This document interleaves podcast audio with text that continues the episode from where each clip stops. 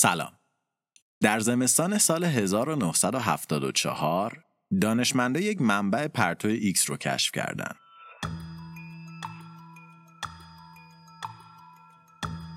مکانی در فضا که داشت از خودش پرتو ایکس ساطع می کرد و مجموعه‌ای از ابرها داشتن به دورش می چرخیدن. محققین در ابتدا فکر می‌کردن که خب یه ستاره است دیگه ولی بعدش با استفاده از بررسی رابطه اون جرم اسرارآمیز با اجرام کناریش دیدن که وزن این شی نامعلوم ده برابر خورشیده و به جز اون هیچ پرتو نوری ازش خارج نمیشه. اون موقع ها کارل شوارتز شیلد که خودش یک فیزیکدان حرفه‌ای با یه سیبیل خوشگل بود از درون تئوری نسبیت عام آینستاین یه فرمول عجیب برای یه شی عجیبتر کشف کرده بود.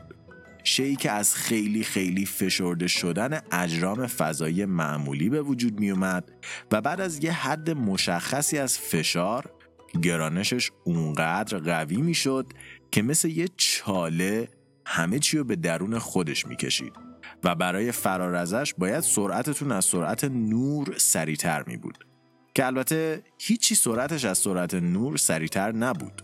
حتی نور. یعنی حتی نور هم ازش فرار نمی کرد. وقتی یه چیزی نور رو هم به درون خودش می‌کشه یعنی نوری ازش بیرون نمیاد که ما با کمک اون بتونیم شی رو ببینیم. یعنی این چاله فرضی ما باید کاملا سیاه باشه. یعنی سیاه چاله. استیون هاکینگ 32 ساله که اون موقع ها در جوامع علمی سر و صدای زیادی به پا کرده بود و داشت به یکی از دانشمندان شناخته شده فیزیک تبدیل می‌شد مطمئن بود که این شی عجیب پرتو ایکس تف بکن همون چیزیه که آینستاین و شوارتز شیلد بدون آگاهی از وجودش در درون فرمول هاشون بهش اشاره کرده بودند. هاکینگ جوان بخش زیادی از عمر حرفه‌ای خودش رو به سیاه چاله ها اختصاص داده بود و این مشاهده شک اونو به قطعیت تبدیل کرده بود که سیاه چاله ها ساخته تخیلش نیستند و واقعا در فضای بیپایان وجود دارند. هاکینگ از نتیجه گیریش مطمئن بود ولی از طرف دیگه هم نمی‌خواست. این اطمینانش در تصمیم گیری به چشم زدن وجود سیاه چاله ختم بشه. پس پیشنهاد یه شرط بندی ساده رو با کیپتورن یکی دیگه از فیزیکدانان جوون اون زمان مطرح کرد. کیپتورن مثل هاکینگ یک فیزیکدان با تخصص اختر فیزیک و فیزیک گرانشی و فارغ و تحصیل دانشگاه پرینستون بود. هاکینگ در این بازی بر روی خلاف نظر خودش یعنی عدم وجود سیاه چاله ها شرط بست و قول داد که در صورت ثابت شدن سیاه چالگی اون شی عجیب اشتراک یک ساله مجله پنت هاوس رو به تورن هدیه بده. مجله که به بررسی به بررسی عکسای نامناسب و مستحشن اختصاص داده شده. اونها این شرط بندی رو روی کاغذ نوشتن امضا کردن و بعد رفتن که به کار و زندگیشون برسن ماه گذشته جامعه علمی یکی از تاثیرگذارترین انسانهای تاریخ رو از دست داد. استیون هاکینگ با وجود تمام محدودیت هایی که داشت جامعه علمی رو چندین و چند بار متحول کرد. و دستاوردهایی از خودش به جا گذاشت که تا دهه های آینده راهنمای فیزیکدان برای کهکشان ها خواهند بود. ما در استرینکست می‌خواستیم یه قسمت رو به گرامی داشت این دانشمند اختصاص بدیم و درباره زندگی و مشکلات هاکینگ صحبت کنیم. ولی دیدیم با وجود فیلم، کتاب و حتی کتاب صوتی زندگی ایشون که شاید به زودی در استرینگ بوکس بشنوید بهتر باشه تا این قسمت رو به شی عجیبی اختصاص بدیم که هاکینگ نقش اساسی در تحولش داشت و به معنای واقعی کلمه زندگی خودش رو وقف اون کرد. شیعی که شاید به جرأت بشه گفت یکی از بزرگترین اسرار علم مدرنه و شناختش ممکنه به حل اصلی ترین معماهای فیزیک و شناخت جهان آشکار و پنهانی که در اون زندگی می کنیم کمک کنه. بله امروز ما می‌خوایم درباره سیاه چاله ها صحبت کنیم.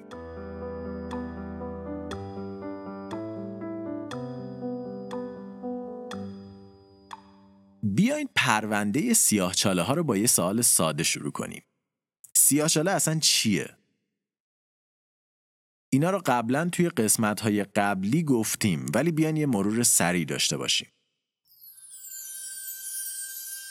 ستاره ها مثل خورشید اکثرا ترکیبی از اتم های هیدروژن هستند که زیر بار سنگین مرکز جاذبه خودشون کمرشون شکسته و یک ستاره رو تشکیل دادن.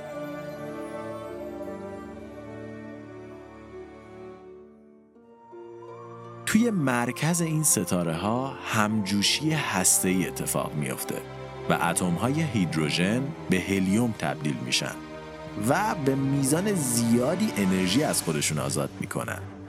این انرژی دقیقا در جهت مخالف نیروی درونگرای جاذبه که در حال فشار دادن ستاره هستش قرار می‌گیره و با تعادلی که ایجاد می‌کنه باعث میشه ستاره بتونه زنده بمونه و وضعیت خودش رو تا حدی حفظ کنه. بعضی ستاره های کوچولو موچولو مثل خورشید همین مسیر رو ادامه میدن و تا ابد به خوبی و خوشی زندگی می‌کنن. ولی برای ستارهایی که جرم خیلی بیشتری دارن داستان اینطوری نمیمونه. در این ستاره ها به خاطر جرم بالاشون گرما و فشار در مرکز ستاره به قدری زیاد میشه که اتم های هیدروژن دیگه با همجوشی به اتم هلیوم ختم نمیشن. بعد از هلیوم به کربن می‌رسن. از کربن به نئون از نئون به اکسیژن از اکسیژن به سیلیکون و از سیلیکون به آهن. اینجاست که بدبختی ها شروع میشه. برخلاف فرایند همجوشی عناصر قبلی همجوشی آهن دیگه با تولید انرژی همراه نیست و فقط با تولید بیشتر آهن همراهه. آهن گنده تر و گنده تر میشه و با این گنده شدن توی هسته ستاره انباشته میشه و نمی‌ذاره ستاره دیگه انرژی تولید کنه. این فرایند هی از انرژی تولید شده در مرکز ستاره کم می‌کنه تا اینکه نیروی بیرونی ستاره یا همون جاذبه بر کل انرژی درونی یا همون همجوشی غلبه می‌کنه و ستاره روی مرکز خودش خراب میشه و ستاره از درون میترکه و یک سوپرنووا اتفاق میافته.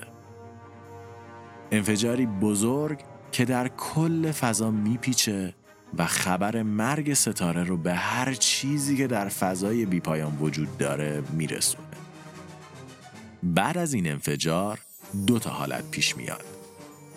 یا یک ستاره نوترونی و یا یک سیاه چاله. بیاین اول ستاره نوترونی رو بررسی کنیم. ستاره نوترونی در واقع بخش مرکزی اون ستاره خدا بیامرز بوده که بعد از از دست دادن کل دل و جیگرش نیروی جاذبه اونقدر بهش فشار آورده که کل الکترون پروتونیناش به هم چسبیدن و اتمی رو درست کردن که با وجود شعاع 25 کیلومتریش وزنی به اندازه دو تا خورشید یا 500 هزار تا زمین داره. یعنی اونقدر چگالیش بالاست که حتی اگه کلاتون بیفته اون سمتا با چنان جاذبه زیادی به سمت خودش میکشتتون که در گیزیلیاردیومی از ثانیه مغزتون میپاشه کف زمینش. اما حالت بعدی. در حالت دوم و اگر یک ستاره به اندازه کافی بزرگ و وحشی باشه این خراب شدن ستاره روی خودش مثل زیرو رو کردن یک تیشرت عمل می‌کنه و باعث میشه که جهانش کلا زیرو رو بشه و به یک موجود عجیب غریب تبدیل بشه. این زیرو رو شدن باعث میشه یک سیاه چاله به وجود بیاد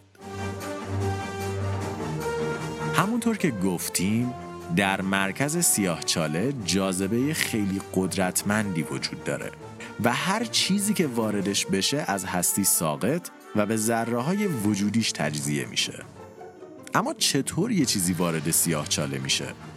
اگه یادتون باشه سه سال پیش در اولین قسمت های پادکست گفتیم که برخلاف تصور رایج یک سیاهچاله مثل یک سوپر جارو نیست که مثل گاو همه چی رو بخوره بره جلو سیاهچاله یه مرزی داره به اسم افق رویداد یا ایونت هورایزن که مرز بدون بازگشت یک سیاهچاله به حساب میاد. و اینجاست که ماجرا جالب میشه. یکی از بزرگترین کشفیات آقای هاکینگ درباره همین افق رویداده. چیزی که الان تابش هاکینگ نامیده میشه. این اصل خیلی خلاصه میگه که سیاه چاله هم مثل یک کتری آبه. که بالاش مولکولای گاز و مایع آب با هم یه قل دوقل بازی می‌کنن و جابجا جا میشن. یعنی سیاهچاله خیلی کم کم کم کم ذرات جرمش رو با فضای بیرون معامله می‌کنه. اونا رو از دست میده کوچیک میشه و در نهایت میپکه البته به اون کم کم کم کم دقت کنید. چون اینطوری نیستش که یه توپ والیبال برداریم بریم کنارش پیکنیک کنیم و از مشاهده این نابودی ابرکیهانی لذت ببریم. مثلا یه سیاه چاله با جرم خورشید بعد از گذشت ده هزار میلیارد میلیارد میلیارد میلیارد میلیارد میلیارد سال تنها یک ده میلیونیوم درصد خودش رو از دست میده. پس هیچ چیز دیدنی اون وسط وجود نداره. یعنی تقریبا همه سیاه چاله هایی که الان داریم بعد از اینکه هر چی ستاره متاره تو جهان هستش از بین رفت تازه اون موقع میافتن میمیرن.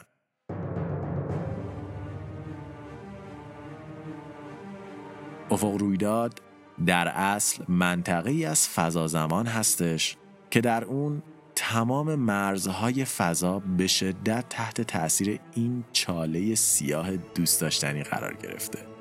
و اگر جسمی وارد این منطقه بشه دیگه خروجی براش وجود نداره و به تکینگی سیاه چاله سقوط می‌کنه.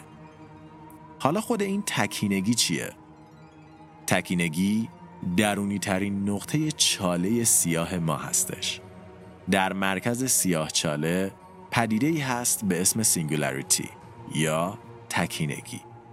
نقطه ای که زمان و مکان و جرم و وزن و حجم و هر چیزی که وجود داره از وجودیت خودش ساقط میشه. اینجا هم ما بیشتر دانشمون رو مدیون آقای هاکینگ و آقای دیگهی به اسم پنروز هستیم. آقای هاکینگ و پنروز وقتی دیدن که نسبیت عام بر از ابعاد پلانک هم میپاشه و دیگه به درد نمی‌خوره گذاشتنش کنار و رفتن سراغ فیزیک کوانتوم. دقت کردین که هرچی که در این جهان وجود داره یه طول و عرض و ارتفاع داره؟ خب تکینگی نقطه ای هستش که همه چی توشه ولی هیچ کدوم از اینا رو نداره. حتی با وجود تمام یافته های ما تکینگی همچنان یک راز بزرگ در دنیای علم به حساب میاد. یک چیزی که می‌تونه جواب همه سوالات ما باشه.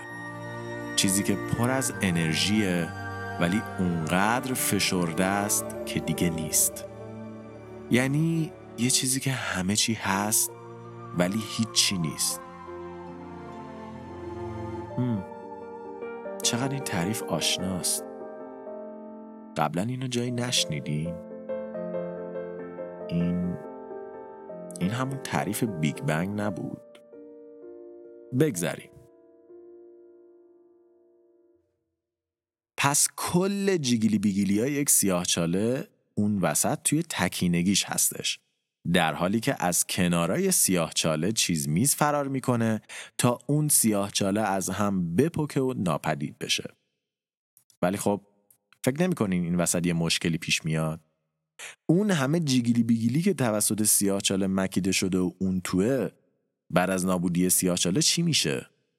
آیا سیاهچاله یه جور ریسایکل بین کهکشانیه؟ یا اون پشت مشته اتفاقایی داره میافته؟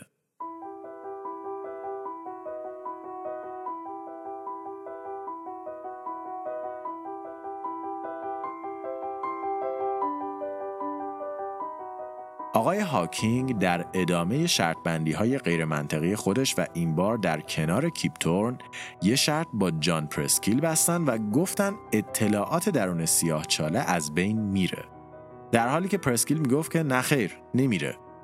و خب بعد از دعوای آقای تورن با همسرش سر جایزه شرط قبلی این سه دانشمند شرط این سری رو بر روی یک دانشنامه بستن و قرار شد که بازنده دایره المعارف انتخابی خودش رو به برنده اهدا کنه. موضوعی که امروزه پارادوکس اطلاعات سیاه چاله نام گرفته. اما چه کسی برنده این شرط بندی شد؟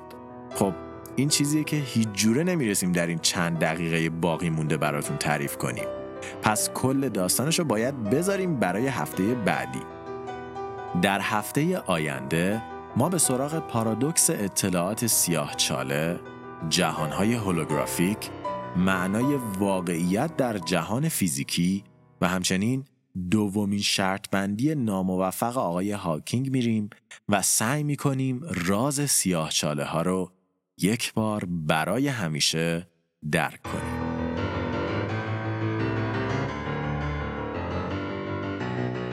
او راستی درباره شرطی که اول داستان براتون تعریف کردیم. الان چهل و چهار سال از زمان شرط بین هاکینگ و تورن میگذره. ما همچنان از سیاه چاله بودن سیگنوس X9 اطمینان نداریم. هرچند که این درصد بی اطلاعی از 20 درصد به یک دهم درصد کاهش پیدا کرده. با افزایش شواهل دال بر وجود سیاه چاله ها استیون هاکینگ بالاخره باخت خودش رو در این بازی قبول کرد و اشتراک یک ساله مجله پنتهاوس رو به تورن هدیه داد. موضوعی که باعث شد همسر آقای تورن مدت نسبتا طولانی رو به قهر بگذرونه و با هیچ کدوم از این دو دانشمند صحبت نکنه. ولی خب علم هیچ وقت حد و مرزی نمی‌شناسه.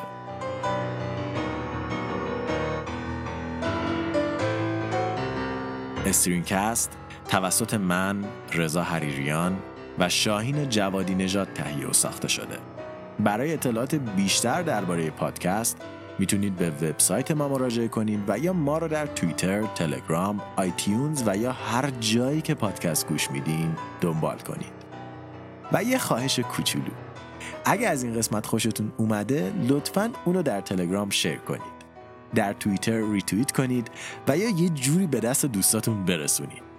نمی‌دونید چقدر این کار به گسترش خانواده استرینکست کمک می‌کنه.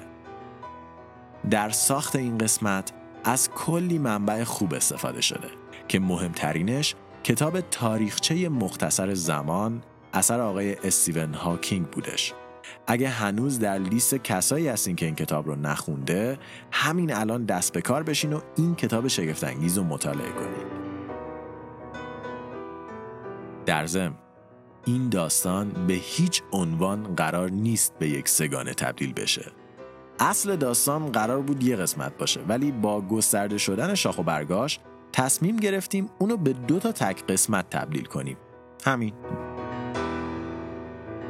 این قسمت از پادکستم به شما تقدیم می شود توسط دلیون دلیون یک سرویس سفارش اینترنتی صبحانه و میان وعده از طریق اپلیکیشن های موبایل و وبسایت هستش که سال 95 با هدف ارتقای سطح سلامت جامعه و برجسته کردن نقش صبحونه در میان وعده های غذایی به ویژه در مناطق اداری تهران فعالیت خودش را آغاز کرد. این سرویس کلی انتخاب متنوع برای صبحونه های خوشمزه داره که می‌تونین از بینشون انتخاب کنید. حتی اگه شما از اونایی هستین که صبحونه دوست ندارن هم توصیه می‌کنیم یه سر به سایتشون بزنید. مطمئنیم نظرتون عوض میشه. اگر هم خواستین سفارش بدین می‌تونین از کد تخفیف استرین کست استفاده کنید و 20 درصد تخفیف بگیرین. تنها کافیه به سایت دلیون آر برین خوراکی مورد نظرتون رو انتخاب کنید و در انتها کد استرین کست رو بزنید. همچنین این هفته ما یه پیشنهاد خوبم براتون داریم و اون هم کانال کرونوسه. کرونوس یک کانال روی یوتیوب و آپاراته که در هر قسمت یک نظریه علمی رو به صورت خیلی ساده مختصر و موثق توضیح میده این کانال رو یک تیم مروج علم راه انداختن و توش در مورد زمین های مورد علاقهشون ویدیو می‌سازن. در کل ویدیوهای کرونوس از محتوای خوبی برخورداره و بعضی چیزایی که میگن در روی یوتیوب انگلیسی و فارسی کمتر کار شده. توصیه می‌کنیم یه سر بهشون بزنید. کافیه توی یوتیوب سرچ کنید کرونوس فارسی. اگه شما هم می‌خواین به جمع حامیان استرینکست بپیوندید در توییتر یا اینستاگرام به همون مسیج بدید یا برامون یک ایمیل بفرستید. و به جز این اگه درباره این قسمت پادکست نظری دارین ما خیلی خیلی خوشحال میشیم بشنویم و بخونیمش. همین الان توی توییتر برامون بفرستینش. من رضا به همراه شاهین دو هفته خوبی رو براتون آرزو می‌کنم و تا قسمت بعد مراقب خودتون باشین.